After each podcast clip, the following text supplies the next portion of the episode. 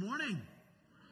Welcome to Mission View Church. My name is Matt. I'm the lead pastor here. If this is your first time with us, so glad you joined us for worship this morning. It is the start of Advent. Man, I love this time of year. Who else who else loves Christmas? Right? How can you not like Christmas, right?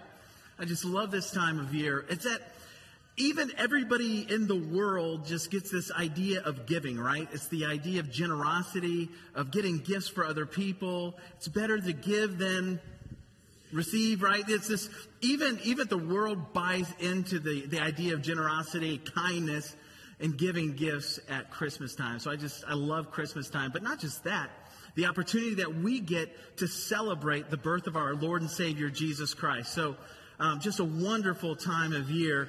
Now, Advent goes from November 27th to Christmas Eve, December 24th. And like Kelly said, we're going to have two services. We're really excited. Um, we've been planning this since September. So we're really excited to celebrate Christ's birth on Christmas, um, December 24th, Christmas Eve. So invite your neighbors, your friends, and everything else. It's going to be a good time. Advent actually comes from the Latin word adventus, and it means coming arrival. It's a time of year the church set aside to prepare for the celebration and remember Christ's coming.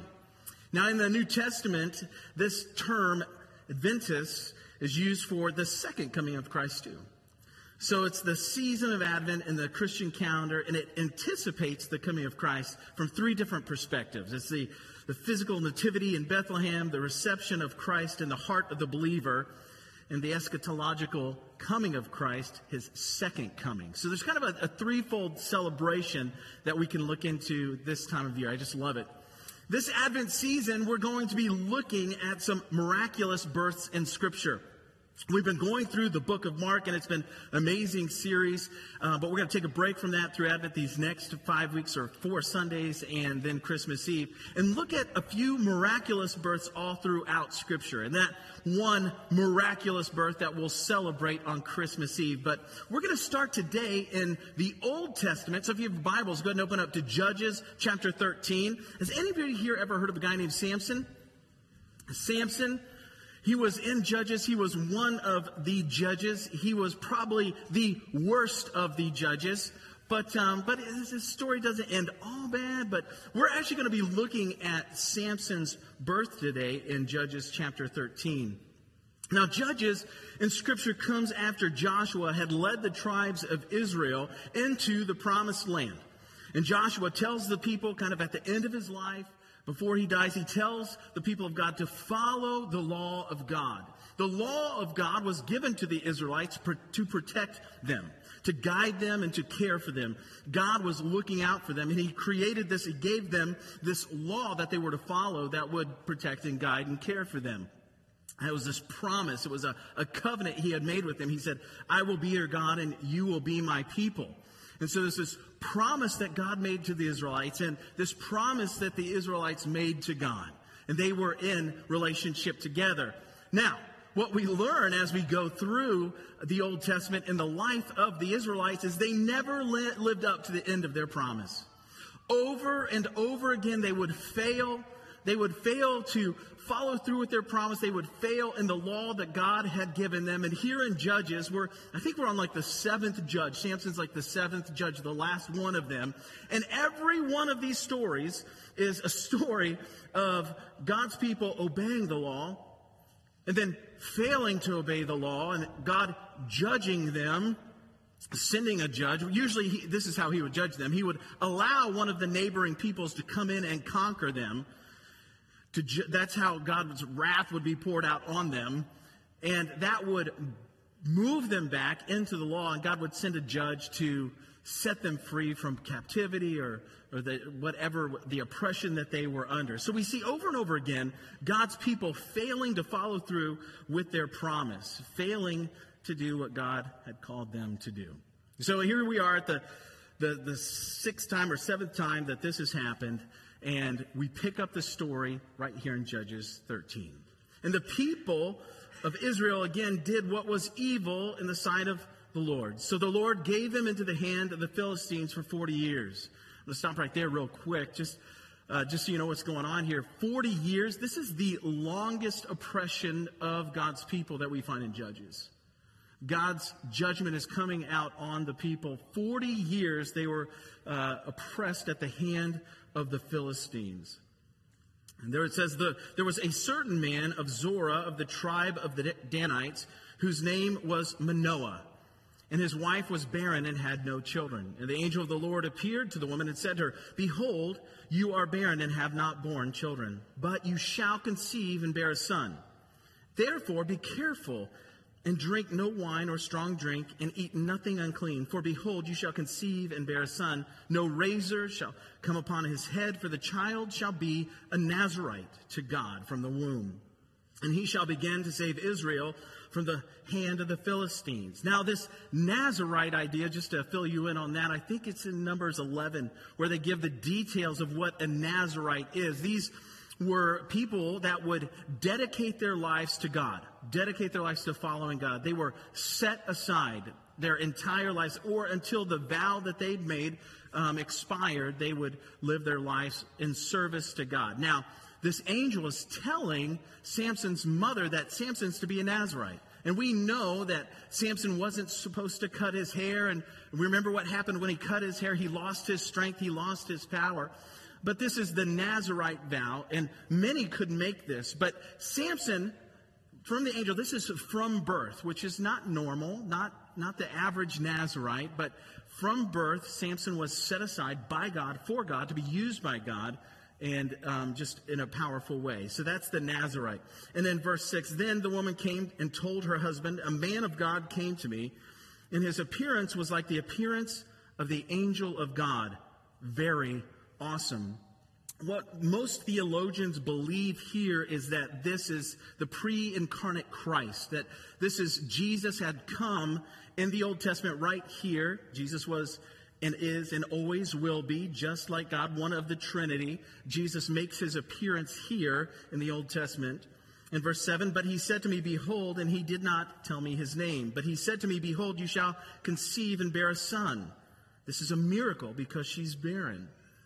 So then drink no wine or strong drink and eat nothing unclean, for the child shall be a Nazarite to God from the womb to the day of his death. So his entire life, this vow was made and was prophesied even by this angel, by Jesus, to Manoah's wife. Then Manoah prayed to the Lord and said, Oh Lord, please let the man of God whom you sent come again to us and teach us what we are to do with the child who will be born.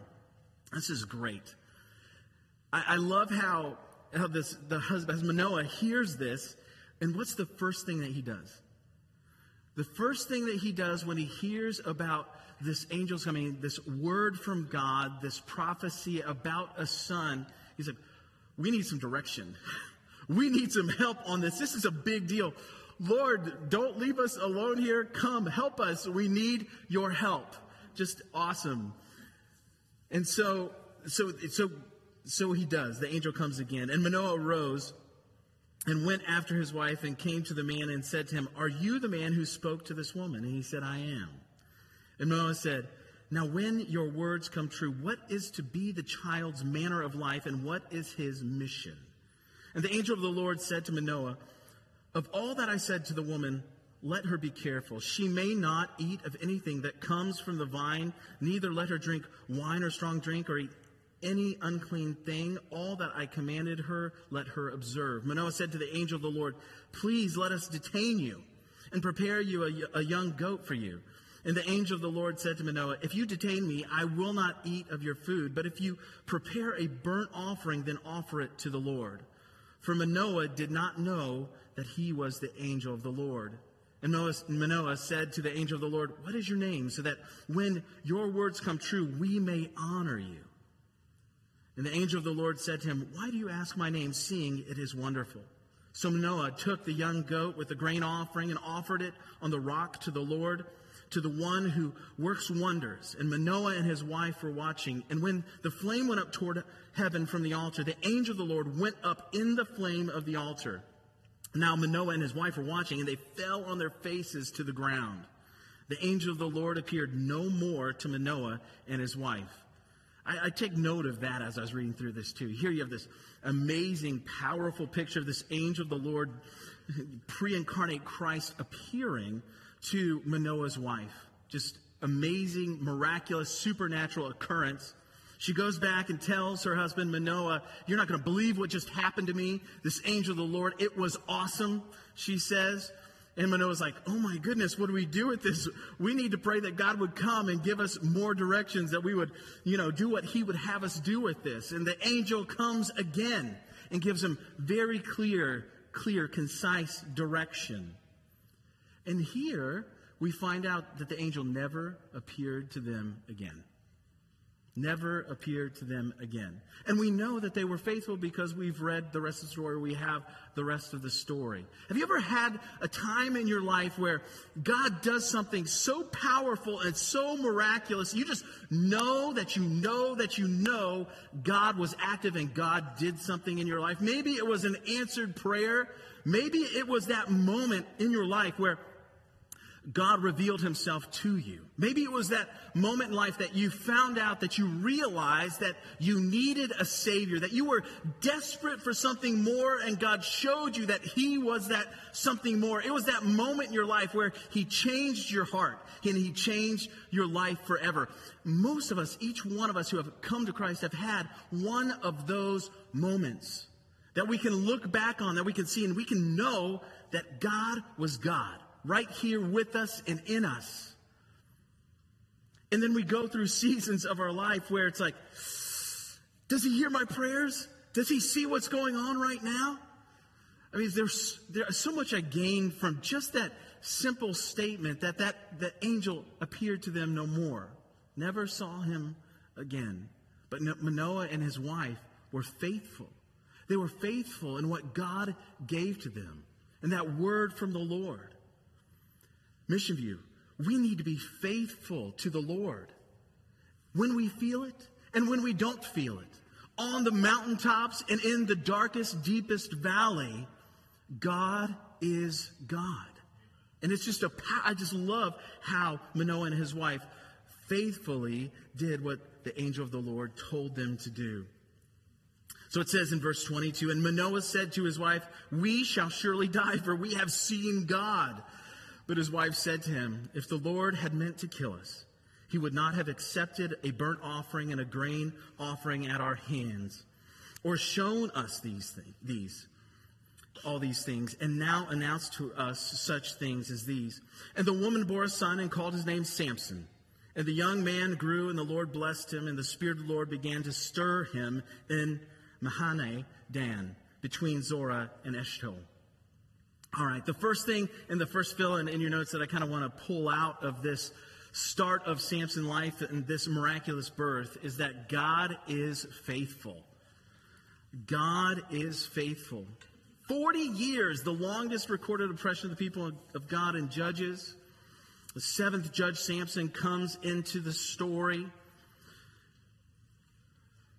we have to understand kind of the gravity of the situation. We have to understand the history of God's people, the delivery of the God to his people of the, the six different oppressions before this one. I mean, going all the way back even to Egypt and the freedom from captivity that God did for them. What we, what we gain from this is that when God says he's going to do something, he's going to do it. It doesn't matter what the people do. It doesn't matter what's going on in the world around them. God is going to be faithful. He's going to be faithful to his word. He's going to do what he says he will do.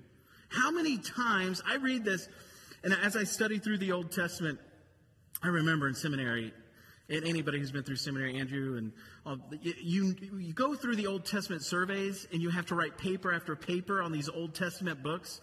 And I am telling you, it's like beating a dead horse. Over and I've, every paper I wrote out of, the, out of the Old Testament, you had to get really creative because it was like God's people were faithful. God's people were unfaithful. God sent judgment on God's people. God's people repented. And then God sent a deliverer, and God's people were delivered. Wash, rinse, repeat. I mean, we're talking centuries and centuries and centuries of God's people obeying, disobeying, being judged, being set free by a deliverer, and just over and over again. And I remember writing these papers, you know, and you're just like, how do you say this again? You know, how do you, how, how, how am I going to be graded on this paper, which is identical to the last paper and the paper before that and the paper before that? Right? It was just this, this overwhelming monotony of the same, same kind of thing. How many times are they going to turn from God? How long will God have to suffer through their disobedience and unfaithfulness? Generation after generation of God's people abandons him and his truth. What kind of people do this? Do they even trust God? Look at all that he's done for them. He's delivered them six other times in Judges from the consequences of their sin. Before that, he delivered them from Egypt and he'd done miraculous thing after miraculous thing. Every time God delivered them miraculously, proving his power, his love, his mercy, and his faithfulness to his word. The Israelites were habitual idol worshippers. There's no getting around it. It seems like they couldn't go a few years without getting distracted by what this world has to offer. Shiny, sparkly things that promise happiness. I mean, they're probably sitting there thinking, look how much fun the Philistines are having. I mean, we have these laws. We can only eat this food. We have to, we can only touch these things. We have to wear this clothing. We can only marry this, this people. We can only do this. We can only do that. But look at the Philistines. They just do whatever they want. Have you heard the parties over there? I mean, it's bumping. I would love to go over there. I mean, they, it seems like they have everything that they want. They don't have a law that they have to follow. They just do whatever they want. Look how much fun they're having. Man, if we could only just have that, we would be happy. I mean, we'd be happy. How could they do that? How could they not trust God after God was so faithful? Over and over and over again, centuries worth of faithfulness, centuries worth of miraculous deliverance.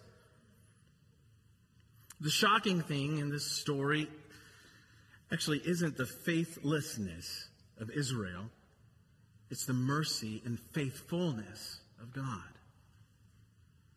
They don't deserve a deliverer. Think about this. They don't deserve a deliverer. They haven't earned a Savior. And here's the crazy thing one of the only times they don't even ask for a champion. There is no record of Israel's repentance. They weren't looking for God. They weren't looking for a deliverer. They were in oppression. And from all we know, it was probably like when they were in Egypt. We're fine here. Moses, you remember when Moses delivered them from Egypt? They're out in the desert and they're like, How could you deliver us out here? In Egypt, at least we had food to eat and water to drink. Take us back to Egypt, Moses. Right? They don't even ask for a deliverer, they don't even repent. But God sends one anyways. God's mercy is always shocking that he would look down at a sinful, rebellious people turning their back on him.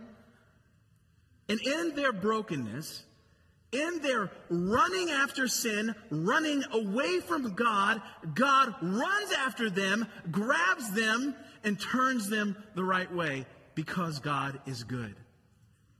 You know, I look at the story of the Israelites and we see their history of failures and we see their history of weakness and we see their history of sin and running from God. And I get frustrated, like I shared with you. And we say, what kind of people would do that? I mean, we would never do that, would we?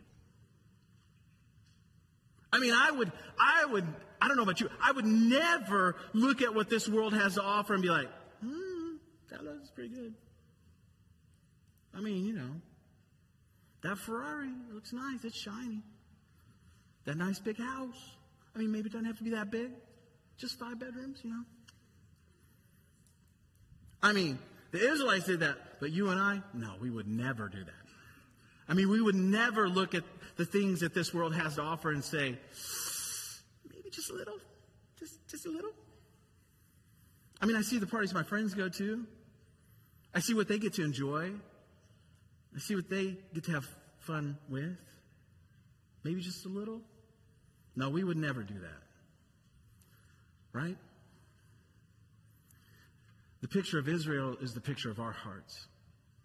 You see, the, the Israelites were habitual idol worshippers, and our hearts are habitual idol factories. If we're honest with ourselves, we have to confess that there are things that we see in this world and things that we look at that we probably shouldn't look at. There are things in this world that we desire and that we long after that we shouldn't desire and shouldn't long after. You see, there's a little part of every one of our hearts that, that we're holding on to that is mine, not God's. And God is a jealous God. In that, He wants every single bit of our hearts, not 99.999%. He will not settle for it. He will come after that 0.0001% with everything that He is, and all of His power and all of His might will be poured out on us until we render 100% of who we are and what we want. Until God is our number one desire, God will be chasing after us like he chased after the Israelites and sent him Samson. They didn't ask for it. They weren't looking for it. They didn't even know they needed it. And God sent them a deliverer and said, you are mine. And there's many of you here today. God is doing that exact same thing right now. He is running after you. He's chasing after you because he loves you. He cares about you. He sent his only son to die for you. And he's saying, Come to me. I am the only thing that satisfies. You will search this world from continent to continent. You will try any drug, anything that's out there, and it will leave you empty, broken, and wanting. The only thing that will bring you ultimate satisfaction and fulfillment is me. You're not repenting. You're not asking for it. You're running after the world, and God is so gracious and so merciful and so faithful that He is chasing after you even now. God is faithful. Now, another thing we have to realize, though, is that God's mercy never falls outside of His will and purpose.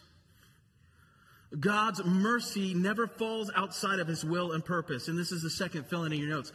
God will, and I wrote capital I, capital I, capital W, capital I, capital L, capital L. God will accomplish his plans. It's God's will to accomplish his plans. God will accomplish his plans. God sends this deliverer, a champion, a savior, without the people crying out in repentance. And there's two ways we can, review, can view this display of the power of God. The first way we can view it is this mercy is giving what is needed, not what is deserved. God is merciful. And He gives us what we need, not always what we deserve. Sometimes what we need is what we deserve, though. Let's be honest. The people of God deserve judgment or continued judgment, but God brings them a deliver, deliverer, and that is mercy. And this is so encouraging for us because we need mercy too. We need mercy too. There, like I was just saying, there are parts of our lives, there are parts of our hearts that we don't even see are filled with darkness. They're still searching and seeking after the things that the world offers. We are not aware of that because pride blinds us to our blindness. Pride blinds us to our blindness. And it takes the miraculous supernatural power of the Holy Spirit to take the blinders off and show us, hey, this part of your heart is going after something that is not good, not right, unhealthy. You need to deal with this part of your heart. That is the mercy of God. That doesn't feel like mercy, though, when He reveals that to us, does it? You're just like, when God does that to me, it's just like, ow. Like, I thought I was doing good. Hey, I, I, I pray, I do my Bible studies, I do this stuff. I, I'm, I'm one of the good guys. Why, why are you doing this to me? Why are you? Because He loves us. And He has a plan. And we need mercy. Amen? The second way we can look at this to understand this is God's sovereignty. God's providence. God's going to do what he wants to do, period. God is going to accomplish his plan and his purposes, period. There is no dependency or need in God. He doesn't sit around anxiously hoping that things might somehow go his way. He doesn't depend on us, he doesn't need us, but he graciously includes us. Isn't that cool? He doesn't need us. He's not sitting up there going, What am I going to do without Matt? How could I do anything without Todd or Jesse? This, it would just all fall apart. My whole kingdom. Oh no. He's not sitting up there on pins and needles going, man, I hope Mission View obeys because it's just going to fall apart. My whole plan down the drain. God is going to be glorified no matter what we do what Satan does or what the world does. God is going to win. He has already won and he will acquire the glory he deserves and there is nothing anyone could ever do to stop it. That is God. He's not up there just rolling the dice. Wonder what happens next. Draw a card, Holy Spirit. Let's see. That's not God. God will do whatever he wants to do and will accomplish his will and his purposes no matter what. And tell, I'll tell you what, that is really, really, really, really, really good news. Because if it was on our shoulders, this whole thing would crash and burn. If you haven't noticed, it is crashing and burning. You can elect whoever you want. It will crash and burn because they're humans. They are created beings existing underneath the sovereign providential power of the divine creator, God, who will acquire the glory he deserves no matter what.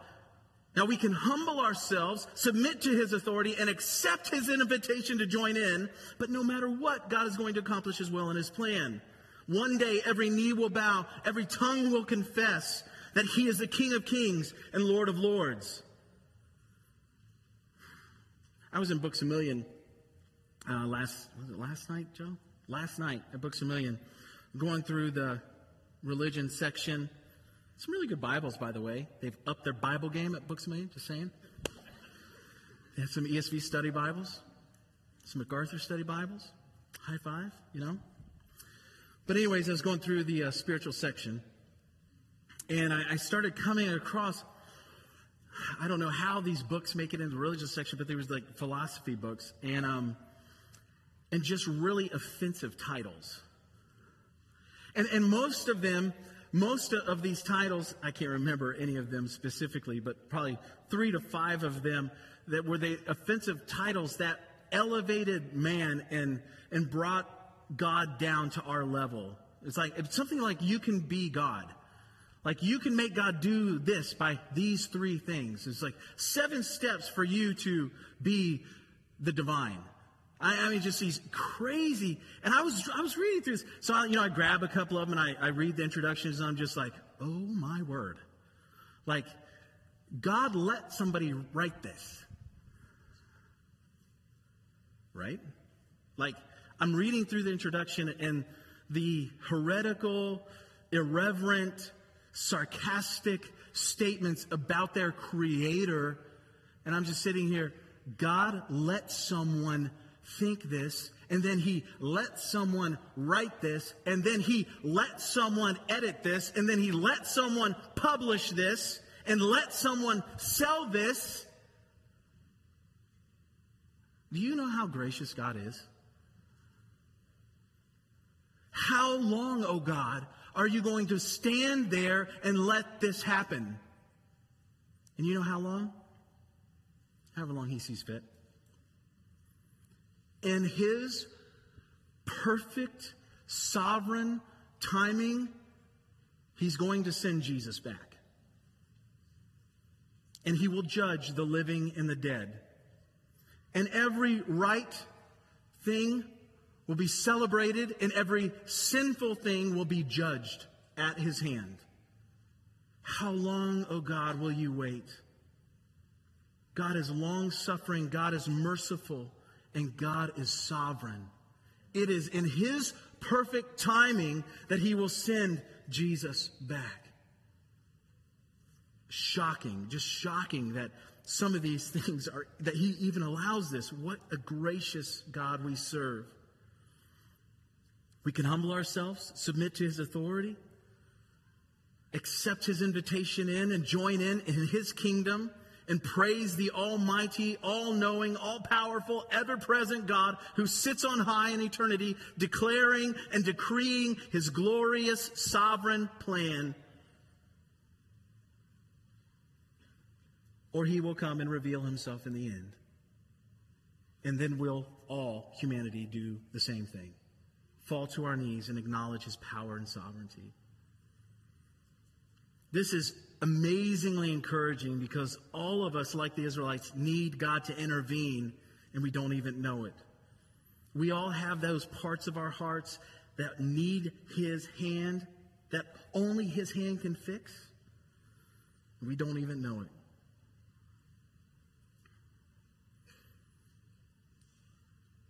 Have you ever have you ever had food in your teeth? Right? It's Oreos usually, or black beans. You know? I don't know if you had Oreos, Thanksgiving, or black beans. Probably not. But no matter what it was, cilantro, terrible. It was right. You go out to Chipotle, it's the worst. It's best, but it's the worst with food in your teeth. And you're going to that next meeting after lunch, and you're smiling. So glad you're here, have a serious meeting. You get done with the meeting, you go to the restroom, and you look, and there it is, the black bean round front tooth, right? And you're, you're like, are you kidding me? Are you kidding me? This whole time I'm in this meeting and they didn't say a word that I had food in my teeth. That's, I mean, that's a kind of a picture of the work of the Holy Spirit. Because the reality is we all have food in, our, food in our teeth. And we need God to be like, hey, Matt, you got some food in your teeth. And you need to deal with it. We all need God to step in and tell us we have food in our teeth. But how do we respond? How do we respond when God steps in like he did with Israelites and sends Samson? How do we respond when God works his sovereign plan, when he does what only he can do? What do we do?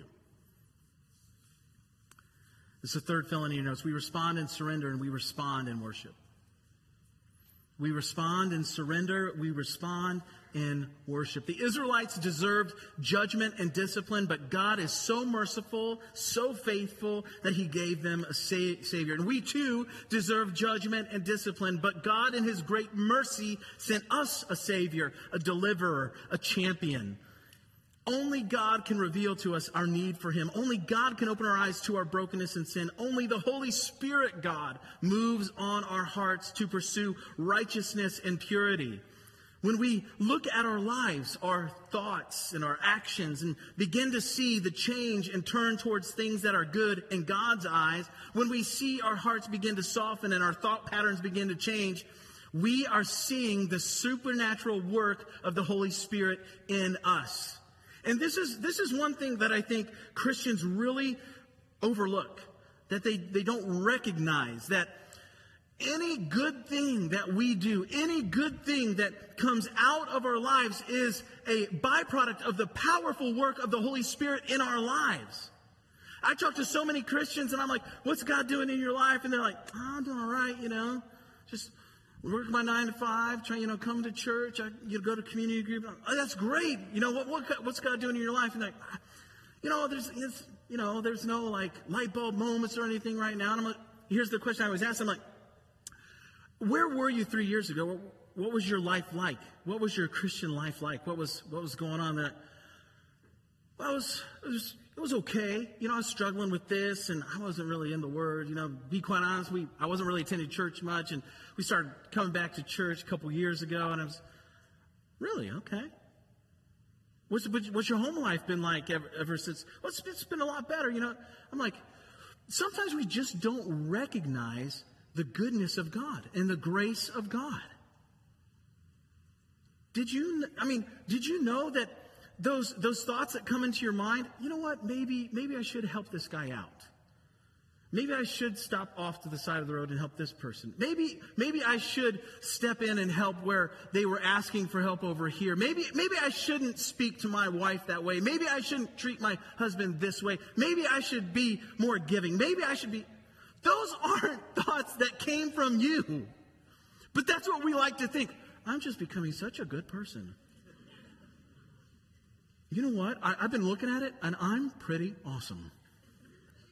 No, no. We are completely and totally depraved. Left to our own devices, every single one of us would be a Hitler. But God, you're laughing, but it's true. Did you know that God, there's this thing called common grace? In that God has extended his grace to every human being to keep them from becoming the worst of humanity. It is only God's grace that we don't walk in this world with a bunch of Jeffrey Dahmers and Hitlers. Because that, that's the darkness that lurks in every single human heart. God's common grace protects you and protects us from our depravity. That's how merciful and gracious God is. So when we think about these good things and we look back at our history and what God is, well, we like to think what we're doing to be better people. It's not what we're doing. It is God's doing. It is the Holy Spirit doing what only He can do. God's grace is so often misinterpreted as me making good choices. God in His kindness pours out His grace. But we, Christian brothers and sisters, have experienced and are continuing to experience salvific grace. This is the grace that opens our eyes to the need of a Savior.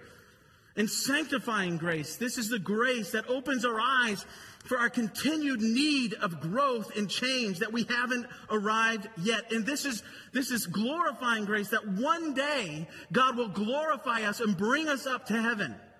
This is the grace and mercy of God. You, Christian brothers and sisters, were created to live in eternity with your Creator. You were created to live this life that is in such a better way in His kingdom work. You are called to a purpose, His purpose for His kingdom, and there is nothing greater. You are called to a life that is so much better in Him. It is saving grace, it is sanctifying grace, and it is a glorifying grace at the second coming of Jesus Christ, and He is coming soon.